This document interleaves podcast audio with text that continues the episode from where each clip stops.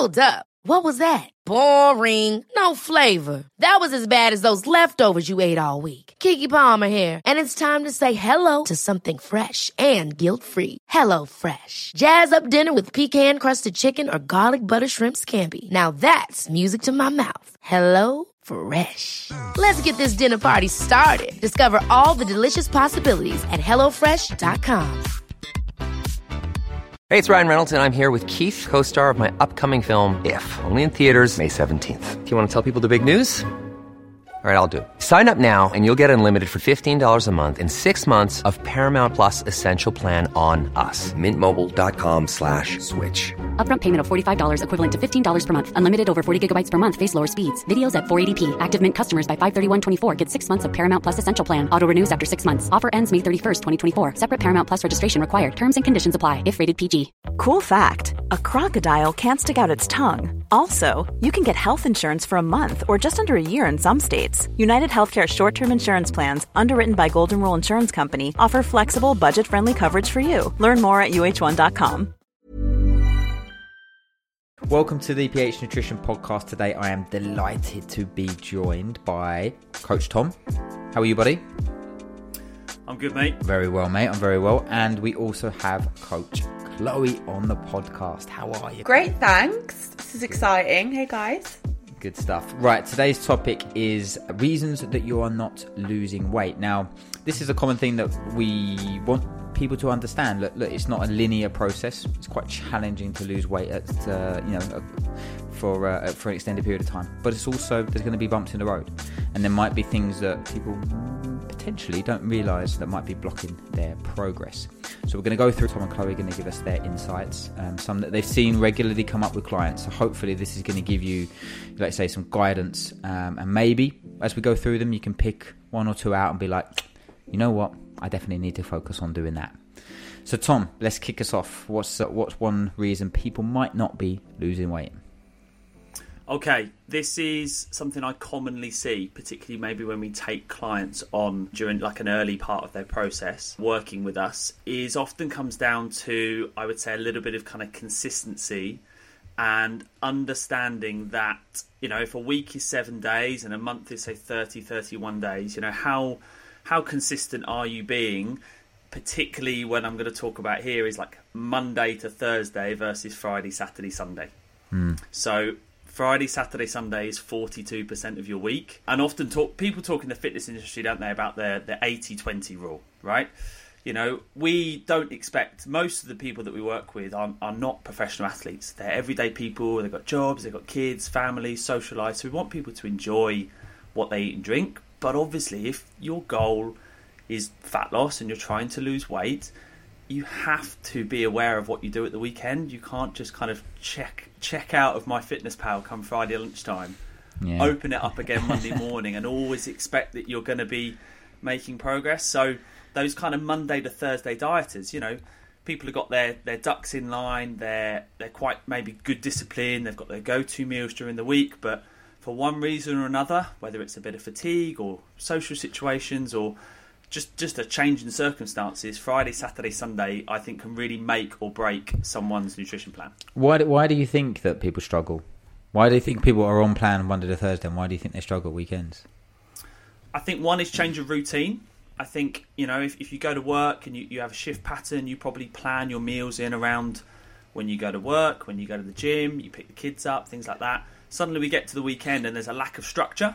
So maybe you get up a little bit later or you're going out for lunch and that's where things can maybe just kind of spiral out of control. Um, yeah, yeah, that's and the maybe thing, isn't flip it? Like, side, you know, Oh, people have a meal on a f- yeah. No, so No, maybe I think I think as well, like on a Friday evening, let's say you do go out for a meal, people then take one meal and then kind of write off the whole rest of the weekend, yeah, yeah, rather definitely. than just looking at that one meal individually, and you know, you know, just chalking it off and picking up again Saturday. Like say they kind of write it off and they'll go. I'm sure we've all said it. Oh, I'll start again Monday.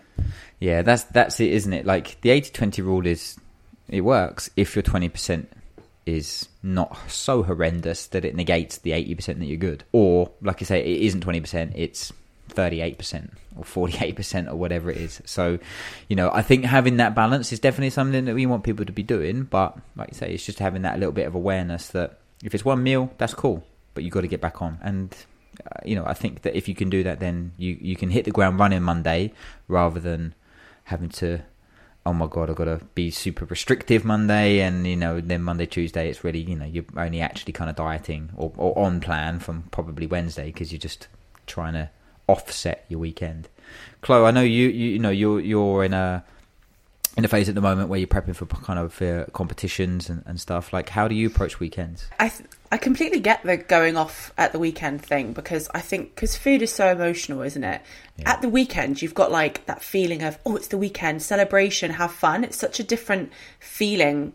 Like I find if I ever you know, eat a little bit more, it's often because I'm excited or I'm celebrating something. Mm. And I feel like, especially with bank holidays and stuff, maybe people eat more at the weekend because they're wrapped up in that celebration of like, oh, it's Friday, or it's Saturday, or it's Sunday. So we tend to eat more. But for me, I just I just try and I prep all my food ahead of time for the weekend, um, and I find that keeps me really on track. And I just I just look at the weekend as, as the same as the week as much yeah. as possible. Like I just look at it as the same. It's the same thing. Like even if my schedule isn't different, even if I'm working. I just make sure that I'm like, right, I'm eating at my times that I usually eat and just prepping everything in advance. I think if you plan it, it's fine. If I have a day like a Saturday where I haven't planned my food, then I'm probably not going to eat on plan because I haven't planned it out in advance. So it's just planning it in advance, I think, as well. Yeah, I think, you know, me and Tom, we put together some posts on Instagram midweek meal prep, isn't it? Like people prep Sundays and then they run out by Thursday and then everything's a little bit random.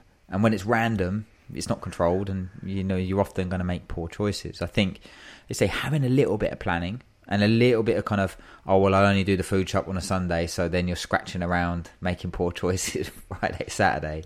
That's a really key thing that helps people kind of stay on track and and food timings, like you said, close. That's definitely something I do personally. Try to stick to regular-ish eating patterns and times, even even over the weekend. One thing I do want to mention just before we move on to the next point is for for people that are dieting, I think sometimes weekends can often then put them off track if they're too restrictive. If they're too restricted in the week, so then all of a sudden they build up, build up, build up. You know, too too you know they eat too little, and then they're just looking forward to the weekends when they can just kind of be like, oh well, I've been really good all week.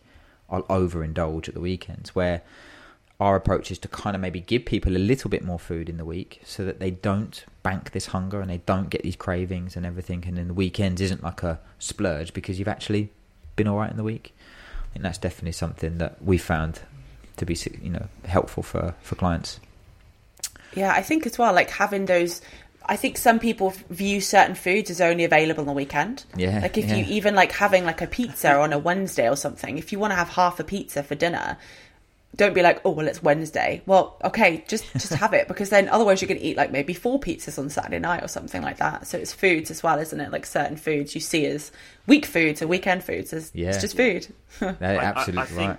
I think taking control and making the decisions and always planning something in, whether you're going to plan what you're going to eat or even you're going to identify the situation where you're going to eat off plan. I found I often find to be very beneficial for clients yeah. because they then like say, it's not then random and you know a little bit everything's a little bit out of control and it's three plates of food at the barbecue. It's if they plan that's the brunch I'm going to eat off plan. That's the dinner I'm going to have out, whether it's a Wednesday night or a Sunday morning. They go into it feeling a bit more controlled. They enjoy that meal, and then they kind of have less guilt out the other end and just pick back up on their plan when they're ready to do so. Yeah, I think you're absolutely right, mate. Top stuff. Chloe, What's the next point that we got on the on the list? So I've got overestimating your calorie output. I think that this is like this is a really common one, especially if people wear like Fitbits and Apple Watches and things like that. Yeah. We think we're burning like loads and loads and loads of calories.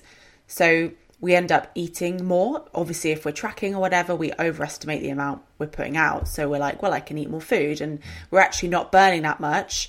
So we're not even at maintenance. We might even be in a surplus if we end up trying to match those calories we've burnt, and then you know we're not in a deficit. So I think that can be a massive thing. One of my friends actually came to me the other day, and she was like, "Oh, you know, well." I can eat this many calories today because I've burnt 1,000 calories on my MyZone just in my workout. And I was like, I don't think you've burnt 1,000 calories in one workout on your Yeah. MyZone. I mean, the inaccuracies of fitness trackers is well documented now, isn't it? Like it's it's a good marker, but Mm. they're not accurate, are they? And I think the type of exercise can massively depend, massively make an F, a difference on that. Like if you're doing Yeah, CrossFit or if you're doing like you know something else, it's quite challenging for for the tracker Mm. to actually give you a, an accurate output. So yeah, eating back calories is a is a dangerous thing. But I'd say overestimate them at the start because like people would punch these into a calorie calculator and be like, "Oh, I'm training 11 hours a week or I'm doing this many steps or I'm doing that whatever." I think like I say sometimes that is definitely giving the people a too high of a target and then they're expecting to lose weight and then they don't necessarily see that reflect in the scales. Yeah. Yeah. For sure. Would you Yeah, recommend definitely. that people err on the side of caution then when it comes to like step counts and number of sessions per week if they are, you know, looking at a macro calculator right now? I th- I think so. Like I think you've got to kind of be careful because we don't want to get into the position where we're in too much of a deficit because we always want to be dieting on the highest calories we can possibly diet on, right? Because we want to be healthy, we want to feel good. We don't want to feel horrendous when we're trying to lose fat. We can feel pretty decent most of the time. But I think definitely better like to just if you're don't use, you know, your data from a fitness tracker, just think maybe go on maybe like, okay, well have I done, you know, about half an hour of exercise? Maybe just reduce it a little bit. If you're doing an hour in the gym, you're not training for that whole hour, are you? So maybe bring that down a little bit. And yeah, definitely be a little bit, be a little bit under is a good thing. And you can always take it up a little bit if you need to, if you lose weight super fast. I think that's it's really important to remember as well. Just because you start on a certain amount of calories, you can always make little tweaks based on mm. how you're feeling. It doesn't have to be like, you know, super high or super low. Yeah. I think that's there's two really good points there. The the overestimating how much output people do in classes is very common. We wrote stuff about CrossFit classes as well, especially when it's really high skill sessions. You know, you're going into oh, I've trained Liam, I've trained seven days, oh, six sessions this week, but actually, you know, in that session there was snatch, hang snatch, and one snatch for eight minutes, and then there was a six minute AMRAP and your skill level isn't actually at the level where you're going to have a high output in those workouts because you're just on the training bar or you're just doing movement patterns. So, you know, there you're like, oh, I've trained six days. So you enter that in on a calculator and it will give you quite a higher output because it's going to times it by the physical physical activity level. And I think that's where it is dangerous. But Chloe, you made a really good point there. Like it's a starting point. It, it, it's where you need to to start, track your progress, energy levels, recovery from exercise, energy in training, out of training. What's your weight doing? What's your hunger levels? And then make small adjustments. I think all of these calculators and everything else are just a starting point. But I think you do need to take a bit more of an objective view to be like, don't necessarily just put everything onto a Fitbit or a Apple Watch, and also then maybe have a little look at your sessions. Now, if you're going in and doing like right, you know, a proper hour on a spin bike or something, you know, then there isn't much that you're not doing. You know, you're going to be pushing quite hard. So I think averaging it out, like I say, is a good idea across the week. So if you're training six days and you know a few of them are more skill based, then maybe put four hours a week as your actual, you know, starting point. You know, I think that's going to be a, a give you probably a more accurate number to start with. Tom, hit us with the next one, big man. Okay, I'm going to talk about something that we call micro cheating. and again, this is something I see commonly with clients. Where I do this. I think- We're I not think- pointing fingers, but everyone does it. We're not, we're not pointing fingers, but everyone's now listening to Chloe. Yeah, yeah. Micro cheating again. It's something I commonly see where clients where maybe you know we, we get them to take pictures of a food diary, or you know they, they they're tracking their food on MyFitnessPal. There's often a difference between what you track and what you record, and what potentially you eat and drink.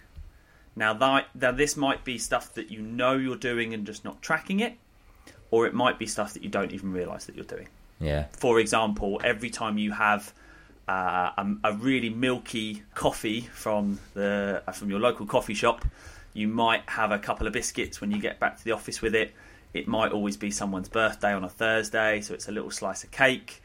When you're cooking dinner at home, you know you're, you're having a little bit of something. Maybe you've got some kids. Maybe you eat their leftovers. All these things on their own aren't very big, but they do add up. Yeah. Are they add up across the days and the weeks? And if they and and so again, it's just having that. Often liquid calories can be a big cause of this as well. Again, like I said, I mentioned milk in, in tea and coffee, fruit juices, fizzy drinks, and the dreaded A word, alcohol. Yeah. So- I think I think you're right here. It's like micro cheating is the one, and that's when you're like say you're you're sneaking little extras in that you're not really accounting for. But there's also the other side of the coin where it's sneaky calories. So we're not necessarily micro cheating, but it's these sneaky calories that that that kind of get in there across hmm. our week. You know, the more oil when we're cooking, and you know the the, the granolas, which is nice, but higher fat, higher carbohydrate, energy dense foods, the whole milk in coffees, you know, like these types of things. Like they do add up, like you're right. So it's just being aware, isn't it? Like of Peanut butter left on the spoon that Yeah, you're not using. if you do it every day, there's a thing. my If you're if you're doing it every day, Chloe, if you you you know all of a sudden that, that little bit left on the spoon becomes a heap, Gets A bigger- heaped bigger every time. in, in there. But yeah, like the Have kids start- ones. Have you started eating all of Finn's leftovers yet? Yeah, that's what I was just going to say, mate. No, I just I just make him extra because I know I want to going to eat it. so now it's like two slices of peanut butter and toast, and I'm like, mm. but I did notice it the other day. Like I was licking the make him early breakfast early in the morning, almost before I've eaten, and I'm licking the knife, and I finish his toast, and and I'm like, it's probably going to help me because I need to get a little bit stronger and a bit bigger, like as always. So actually, I'll probably do need to micro cheat to get my calories up there because I don't eat enough. So, but I do. I, it is something that I know it's a throwaway comment eating kids' meals, but I genuinely notice how it, it could add up quite quickly. And it's that mindless thing. That's what we want people to be aware of. Again, we're not pointing fingers. We're just making you aware that it is that mindless snacking. It is coo- eating while cooking. Like I do this. A couple of olives when you're putting it in there. Oh, a little bit of this, and then all of a sudden, like that's an 150 calories. Now, if you're doing that every day, coupled with all of the extras on there, then that can make a difference. Especially if your calories are relatively low. We've got smaller, you know, men and women out there who are trying to diet. This is it's, it's challenging, you know, and and it, it will block your progress. So I definitely think that that and liquid calories are always the one to, to, to it's hard, but if you can make a difference, if you can make a change to, to removing them, it's going to help, isn't I it? think milk, milk and coffee is one of the biggest things that Mm. I think that we don't, we just don't realize it as well. Like I have a lot of clients, you know, who are doing perhaps six week fat loss or something, and then they talk about, they say, oh well, I'm, you know, I'm having five cups of tea a day with semi skim milk in it, and then you say, well, that's, you know, that could be 150 to 200 calories just in the milk. I had one client who, bless her, she's fantastic. She won't mind me saying, but she was having two flat whites a day for ages, and she was like, I'm not losing any weight, and it, we took them out, and it made a difference, and it's just, it's crazy how these things up. I don't think we actually realize because it's not, you know, food. We don't. It, I mean, it is, but it's not, you know, in the way we kind of often think. So it Yeah. does add up. It does. It re- it really does. And the what we want to we want to try and make dieting as easy as possible. So if you can identify these small changes, that's going to allow you to make progress through the diet a lot more efficiently than oh here's a load of new recipes that you've got to make and it's all confusing. So identifying a, few, a few of these key things that you can just tidy up, I think is a, is an easier way to make to make progress and probably sustain progress a little bit easier. Once you've lost that weight, don't let these things sneak back in. So yeah, great stuff. Good good pointers there. Chloe, on to the next one, number four. Yeah, so kind of kind of ties in quite well to that is portion control um, and eyeballing and actually knowing how much we're eating. So I think you know when we are trying to lose fat, it's important that we obviously we need to know how much we're taking in. Whether that means tracking calories, I don't think we all need to track calories. It depends where our starting point is, right? But you know, if we're doing hand portions or something like that, we need to have an awareness of what is in our food and how much of each kind of macronutrient we're eating because it's so easy to overdo certain foods. And you know, people often say, "Well, I eat super healthy," and it's like, I'm sure you do eat super healthy, and they're drizzling, you know, buckets of olive oil on their salad. They're like health, and you know, it's it is it is yes, it's healthy, but that that olive oil the calories add up. And i think people can think that they're maybe using the right portion control. Like if i said to you you know just drizzle out 10 mils of olive oil would you actually really be able to get it on? You probably Yeah. wouldn't I mean, it's taken right. me year. I've been tracking food for years, and I'm just about at the point where I'm like, that's 15 grams of peanut butter. Um, always peanut butter for me, isn't it? It's, not that you know, much, is it? it's not much at all. Much. Um, and you know, again, like people, people say, you know, that are struggling and they're like, oh, I'm not seeing the scale move. And, you know, I say, well, are you, are you weighing things out? Are you aware of what you're having? And they're like, oh, well, no, I just had a small amount of avocado. And I'm like, okay, well, you know, we need to, we do need to measure these things out because they will add up. And Yeah, Yeah. It's it, it's going through the process of tracking to educate yourself, to give yourself the knowledge of how much carbohydrates, protein, fats are in certain foods, the portions that you require, because we're terrible. We're terrible at eyeballing and we're terrible at eating in moderation. So when you can objectify it and understand, oh, that's how much it fills my plate, that's how much it fills my bowl, like that is 50 grams of carbohydrates in rice and potatoes and oats or whatever. Once you undo, once you do that again, like that's a- really useful skill to cultivate. And if you can do that, you don't have to track every single gram, but you just have to understand that oh my god, that that's the portion size. So, you know, I, I think that people can go through that if they're struggling to lose weight and have been following a diet for a while. Then doing that and just understanding, wow, I don't need to track everything, but if you can just do a couple of the more regular meals, then you know that, that that's definitely something. One one client I always tell the story on my presentation, so apologies if you've come to one. Spaghetti bolognese. Once he entered it in, it was twelve hundred calories, one serving, and everyone goes, "No way! There's no way you can eat twelve hundred calories." And I'm like, "Okay, fifteen percent mince, oil, olive oil in cooking, cooked it up, spaghetti." It's quite hard to portion control spaghetti because you're having loads. And then what does he do on tell top? my mum that. Yeah, no, yeah, exactly, yeah, ladling it, ladling it on, and then and then what does he top it with? Loads of parmesan. So all of a sudden, it's a really energy dense meal. Now, spaghetti bolognese is a great meal to have, but you've got to be just aware that portion control with type thi- this type of thing is is quite challenging. So that's when I say go through the go through a little bit of education in terms of just trying to identify that portion control. But look, Tom, we don't need to track calories and macros, right? We we you know we've got a we're not a new program, Fat Loss Simplified, that doesn't require calories and macros. So how can people go around portion control without having to use an app or anything? I definitely think stripping things back a little bit and building meals and recipes using ingredients rather than again trying to find something that's very complicated and, and there's the more ingredients and, and more things that are going in your bowl or your plate there's potentially more things you can over portion so if you strip things back and have a source of protein and it fills about a quarter of your plate or about the palm of your hand I think carbohydrates and fats are the ones to be most aware of, like Yeah. so the spaghetti, rice, potatoes.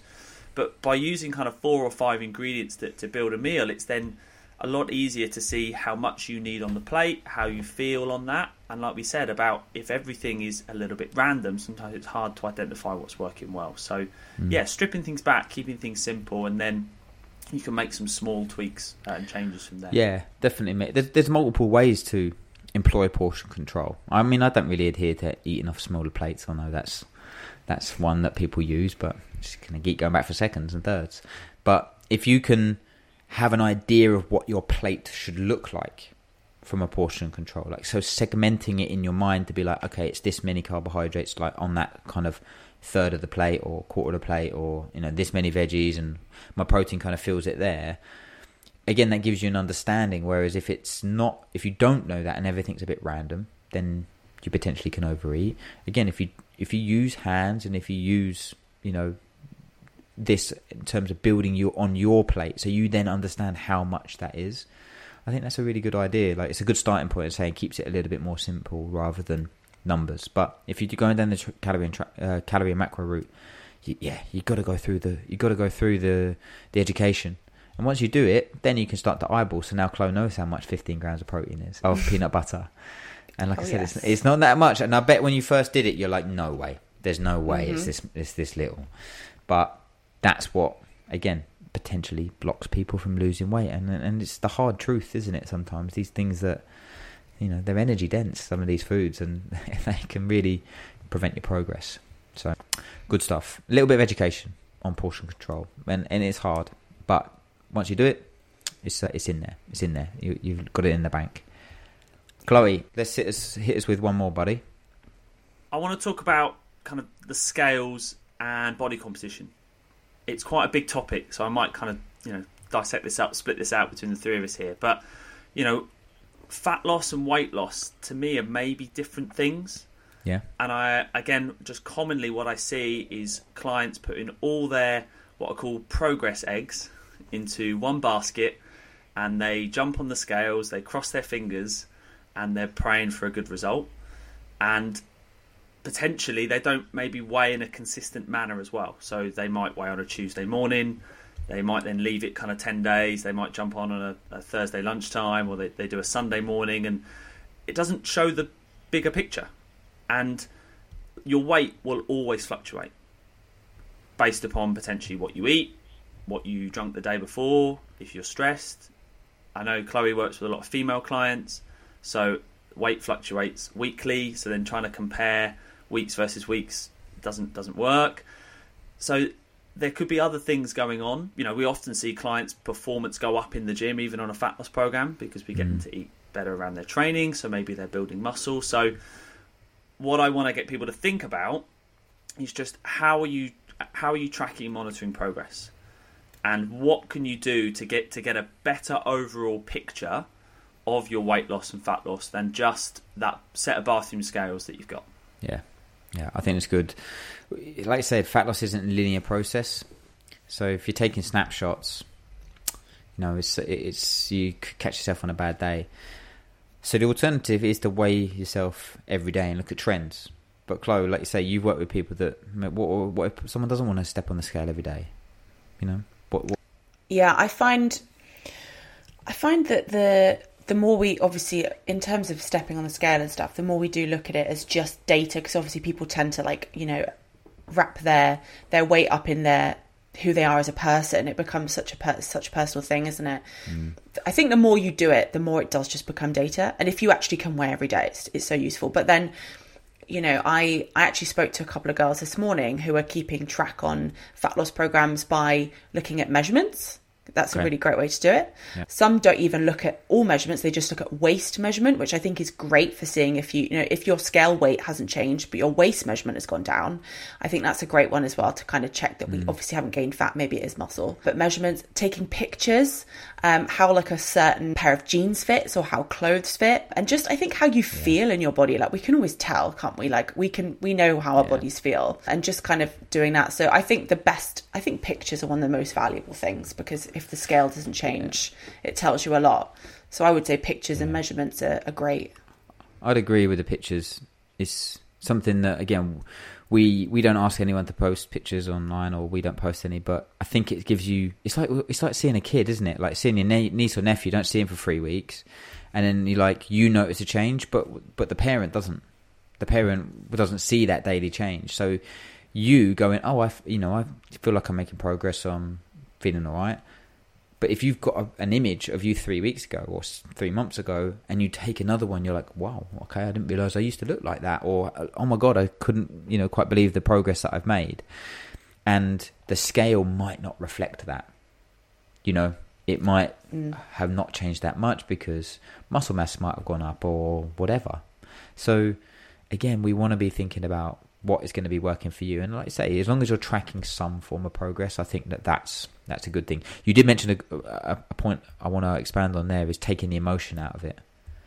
I think it's, it's easier said than done, mm. but taking the emotion and making it data, I think is a good thing because then it's just like I weigh myself, I put it in, and then it's just like okay, I'm looking at trends and what's you know percentages and what's happening rather than oh that's what's happened today you know and, and i think if you can take the emotion out of it i think it is a useful useful thing to do thing on that as well.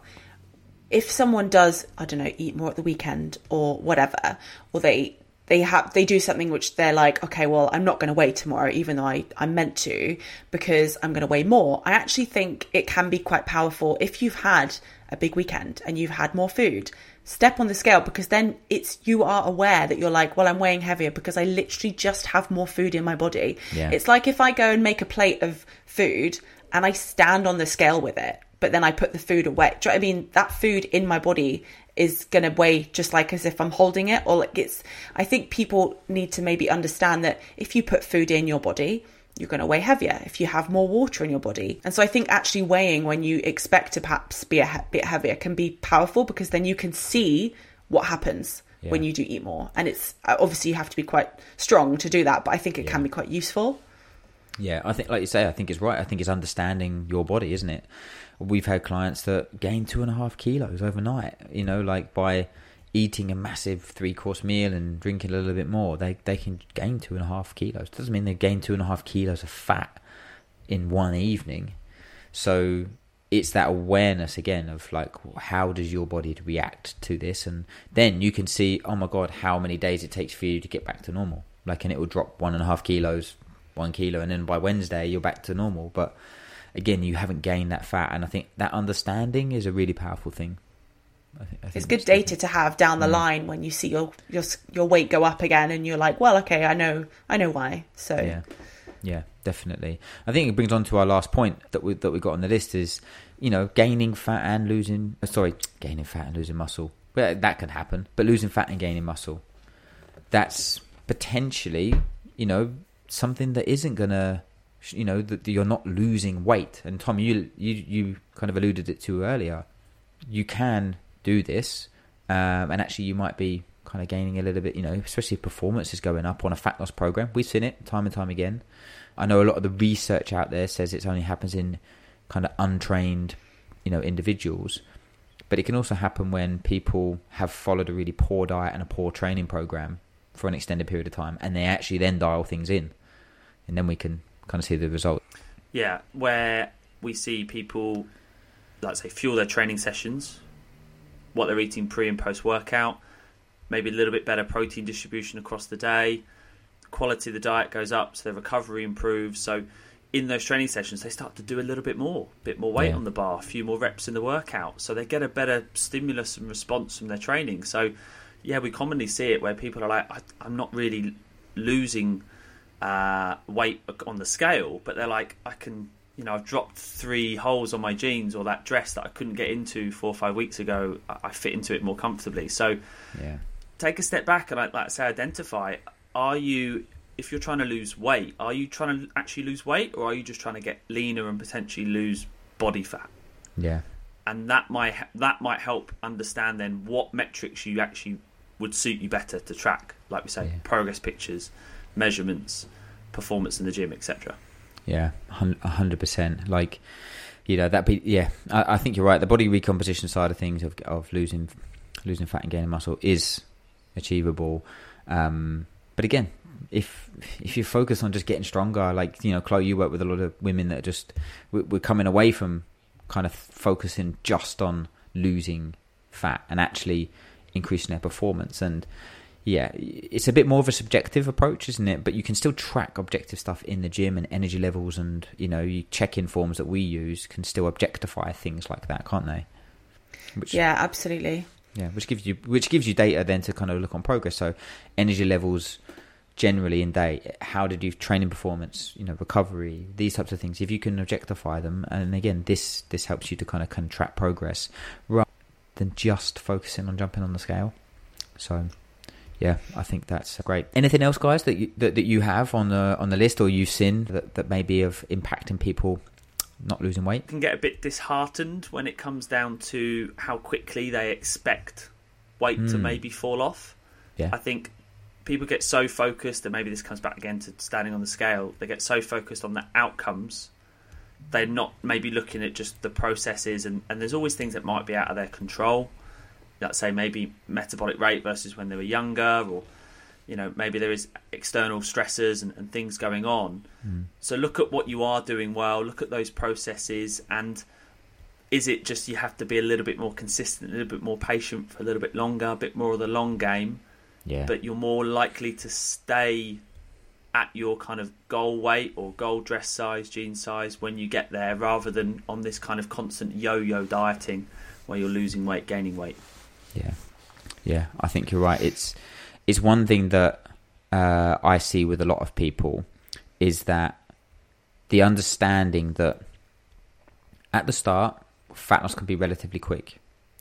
The longer that you go on to something, the longer the plateaus occur, and then the smaller the drops are. So then it becomes frustrating because you're expecting these two, three, four, five kilo drops in relatively short time frames, when in reality that's not going to happen ever again because you've already shifted some of that weight, water weight, body fat, etc. So then as you get leaner, these these these periods where the weight or the scale doesn't necessarily move can be a little bit longer. And like I say, then this little progress drops are quite small and, and people can get super frustrated. The problem is then that they get more aggressive with their diets to try and you know to copy what happened at the start.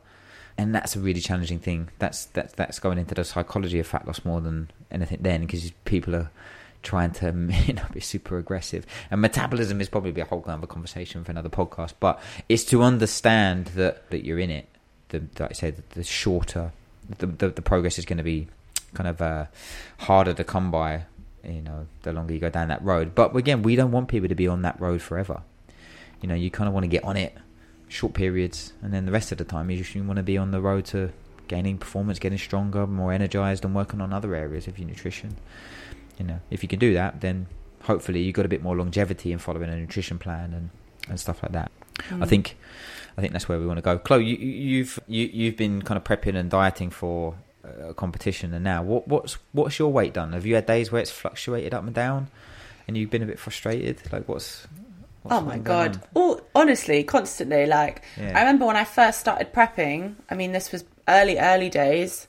I think it, it took a really long time for it to initially drop. It was dropping a little bit, but nothing was really happening, even though I'd, you know, reduced my food, changed my training, mm. done all the right things in terms of stimulus. And I could see changes physically, but again, the scale just wasn't, it took a long time for it to budge. And then, you know, even after a month or so, didn't change anything and suddenly had like a massive drop. And if I look back at all my weights and everything, it's just gone in this kind of, you know, big dip, sudden sudden plateau, and it's whether you change anything or not. Sometimes that's just how your body reacts to things based on all the other things going on in your life. Yeah. Um, as you know, as as I mentioned about having more food, as soon as I was done with my show, I went and had some food, which was excellent, very tasty, lots of cookies. Also, you know, a nice meal out with my family. And the next day, or I didn't weigh myself for a couple of days, but then, you know, a couple of days later, I was heavier. But that's the way it is. It's it's normal. It's I have more food in me. I have more glycogen in my muscles. I have more water. Maybe probably a little bit of fat there because I ate quite a lot of food. But you know that's just the way it is. Yeah. Um. And now it's coming back down again because you know you go back into these cycles, but it it's going to go up and down and it's going to fluctuate. And I think for me because you know I've had problems in the past with like getting wrapped up in the scale and food and stuff, and I've found weighing myself more often has just completely changed my outlook on it. And actually I do see it as data now. Yeah. even if some days I get on the scale and I'm like oh god. It, it's I'm like okay it's just you know it's just I'm a bit inflamed. Like last week I you know had a really strong week of training and dieting. And at the end of the week I was the same weight as at the beginning. And I was like well that can't be right. It's just inflammation and it's completely normal. So yeah. yeah I think it's just knowing that happens. But knowing that happens but then also understanding that there was real positives that week. Training was good. yeah it's not all about like say the uh, you can't you can't only be happy when the scale moves. Like if yeah. you, if you're only if you're doing that, then you're on a road to like being quite unhappy for an extended period of time. So mm. you said I had a really strong training week. Cool. You know that for me is something that you need to put at the top of the tree and focus on, which you have done. Yeah. So you know I think that's that, that's really good. I also think, like, just kind of wrapping things up, is I think people set these big goals, don't they? Like weight. So like, I want to lose ten kilos and then they're only really happy if they get to that 10 kilo mark. Whereas if you broke it down and potentially kind of put in, right, I want, so say I'm 72 kilos and I want to get to 65, okay? Then if you set the first goal is to get under 70 and then give yourself a big pat on the back and then assess what's, what's next and how you're going to move forward because things will probably change once you get under, lost that two, three kilos of what you need to do and then work towards, right, next thing is one and a half kilos, next thing is two kilos because if you if you give yourself reward, it, it enhances motivation. Whereas if you got to 69 kilos and didn't really acknowledge that you're going to, you know, well done, mate, I've just lost three kilos. If you're like, well, it's all right, I'm not happy until I get hit my goal of 65. As you said, you're plateaued for quite a long time. So if you if you're not identifying the positives, I think people can put so much pressure on themselves and deny themselves being happy and deny themselves more motivation until they actually achieve that goal. So trying to break it down, like I say, and focusing on either smaller weight goals or positives in, in other areas in the scales, I think is going to help people to be, be a bit more successful with their diets. Lovely stuff. I think that was fantastic. So here's, you know, Amazing. there were six six reasons we kind of uh, spoke about there. Yeah, I, I, think the best thing to do is just to identify, you know, again, we're not finger pointing, it's just making it aware that these the, the common things that we see with clients that prevent them to losing weight. So maybe go back through, identify a couple that maybe you're definitely doing, um, and go like, right, do you know what? I'm going to tidy that up. I'm just going to I'm just going to get a little bit more dialed in with one or two areas, rather than thinking that you've got to overhaul your whole diet and change, you know, lots of different things. It's normally small little changes, small little tweaks done consistently that are going to help you to see progress. Cool. Thank you very much, guys. Tom, all yeah, good with that? It. Yeah, thanks for having me on. Good to chat. Like I say, keep it simple. Yeah. One or two things Lovely stuff. Thanks so much, Chloe. Thanks so much, everyone. So, look, if, if you like this episode, please share it. If you've got any more questions, then pop us a message on Instagram or on email. Uh, we've got lots of different content on weight loss and, and how to do it in the correct way on our Instagram. So, definitely kind of go through that and, sh- and scroll back, look at some of the some of the previous posts. And if there's anything else you want us to cover, then just let us know. But thanks very much for listening, and we'll talk soon. Thank you.